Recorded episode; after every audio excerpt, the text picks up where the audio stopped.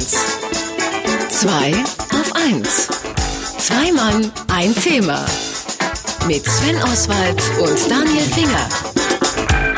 Es gibt so Dinge, die versteht der Laie einfach nicht. Also in diesem Falle meine Wenigkeit. Ich verstehe nicht, wie man ein Leben lang hart dafür arbeiten kann, exklusiv zu sein, individuell zu sein, erfolgreich zu sein und vielleicht sogar Pret-à-Porter zu sein, um dann doch einfach von der Stange zu verkaufen. Lagerfeld, Victor und Rolf, Stella McCartney, Yamamoto, sie alle haben das gemacht, Klamotten entworfen und dann bei H&M verkauft. Aber warum? Bei uns im Studio ist der wie immer extrem gut gekleidete Marketing-Experte Markus Bartelt. Wunderschönen guten Tag, Markus. Wir sagen jetzt nicht von, achso, ich sage erstmal Tag, darfst Tag sagen. Schönen guten Morgen. Ich wollte nur erwähnen, dass wir jetzt nicht sagen, von welchem Unterschichtenlabel dein Hemd ist. Aber ähm, wieso machen die Designer das denn? Jetzt sag nicht wegen Geld. Na gut, Geld kriegen sie dafür natürlich auch, aber es ist was ganz anderes.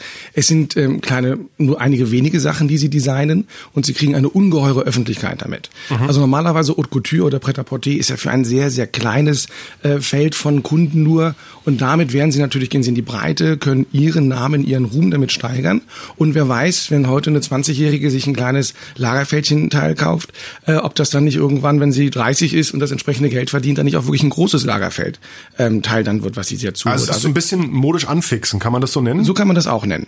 I. Und jetzt ist H&M auf die Idee gekommen, was die davon haben, ist mir wahrscheinlich relativ klar eine enorme Aufwertung einer Billigmarke, oder? Ähm, H&M hat verschiedene Sachen. Also das eine, was ist, sie sind in ein anderes Image gekommen. Sie galten lange, lange Zeit lang als die Kopierer. Ja, also die Haute Couture hat ihnen immer wieder vorgeworfen, ihr kopiert unsere Klamotten und macht die dann billig. Und auf einmal mit Karl Lagerfeld 2004 und allen anderen waren sie auf Augenhöhe. Sie haben also die Modedesigner nicht kopiert, sondern haben die Modedesigner für sich arbeiten lassen. Mhm.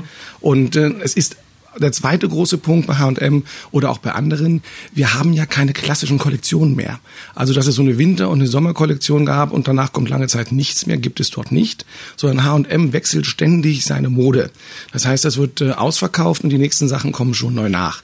Wenn ich also jetzt eine große Kampagne machen möchte, dann macht es natürlich mehr Sinn, mit einem solchen Ding Aufmerksamkeit zu erzielen und äh, mit einem Designer ähm, die Plakatewände voll zu machen und aufwendige Spots zu drehen, als eben mit einer Sommermode oder mit einer Winter Mode. Gut, aber tendenziell würde es ja dann noch mehr Sinn machen, diese Sachen auch möglichst in großen Stückzahlen zu verkaufen. Das haben sie ja nun nicht gemacht. Also ich kann mich erinnern, irgendwie kilometerlange Schlangen vor den H&M-Filialen und nachher hat doch keiner ein Lagerfeldteilchen gekriegt. Die gingen dann für hunderte Euro auf Ebay weg.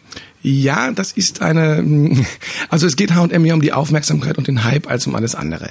Ähm, schon bei Karl Lagerfeld 2004 waren nicht, wurden nicht alle Filialen beliefert, sondern es wurden von 2200 Filialen 800 beliefert. Welche weiß man da natürlich nicht als Kunde? Äh, das nicht, aber H&M sagt selber, wir konzentrieren, oder diese Art von Kollektionen gehen nur in den Zentren der Metropolen. Wow, also in den Zentren der Metropolen.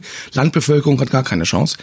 Ähm, mmh, sie sind, so Lagerfeld passt auch nicht so Gummistiefel. Sie ist auch, wer weiß, meine Güte. Aber aber sie sind danach auch sukzessive immer weniger geworden. Also Stella McCartney waren dann nur noch in 400 Filialen, Victor und Rolf in 250, Roberto Cavalli in 200. Also sie suchen das aus, sie haben wenige Filialen. und Oswald in zwei Filialen.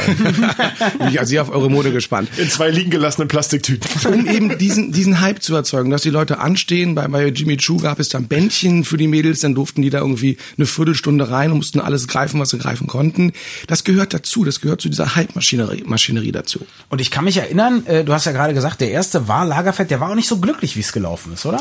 Ähm, Lagerfeld selber hat natürlich einen Damm damit gebrochen und hat auch gesagt, hier, Mode wird preiswert dadurch und richtige Mode wird preiswert. Das ist äh, Demokratie und äh, hinterher hat er sich sehr beschwert, hat das auch öffentlich beschwert und hat gesagt, es waren viel zu wenig. Er hat dann selbst gesagt, das wäre Snobismus im Antisnobismus.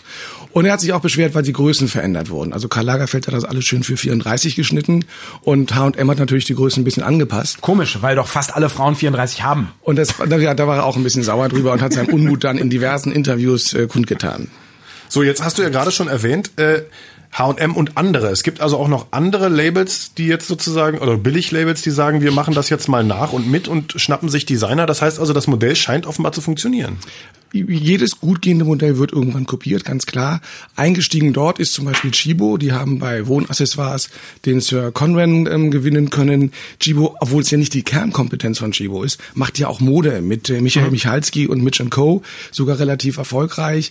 P&C ist einen anderen Zug aufgesprungen. Die haben gesagt, wir machen junge Designer, Designers for Tomorrow. Da sitzt der Mark Jacobs in der Jury. Also wir finden das ganz, ganz häufig immer wieder, dass man sagt, äh, wir holen uns den Namen aus der Modewelt, um uns damit ein bisschen aufzuwerten.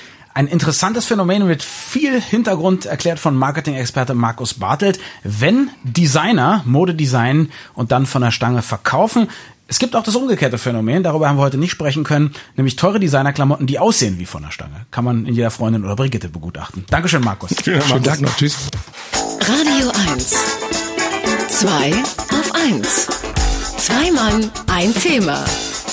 Mit Sven Oswald und Daniel Finger.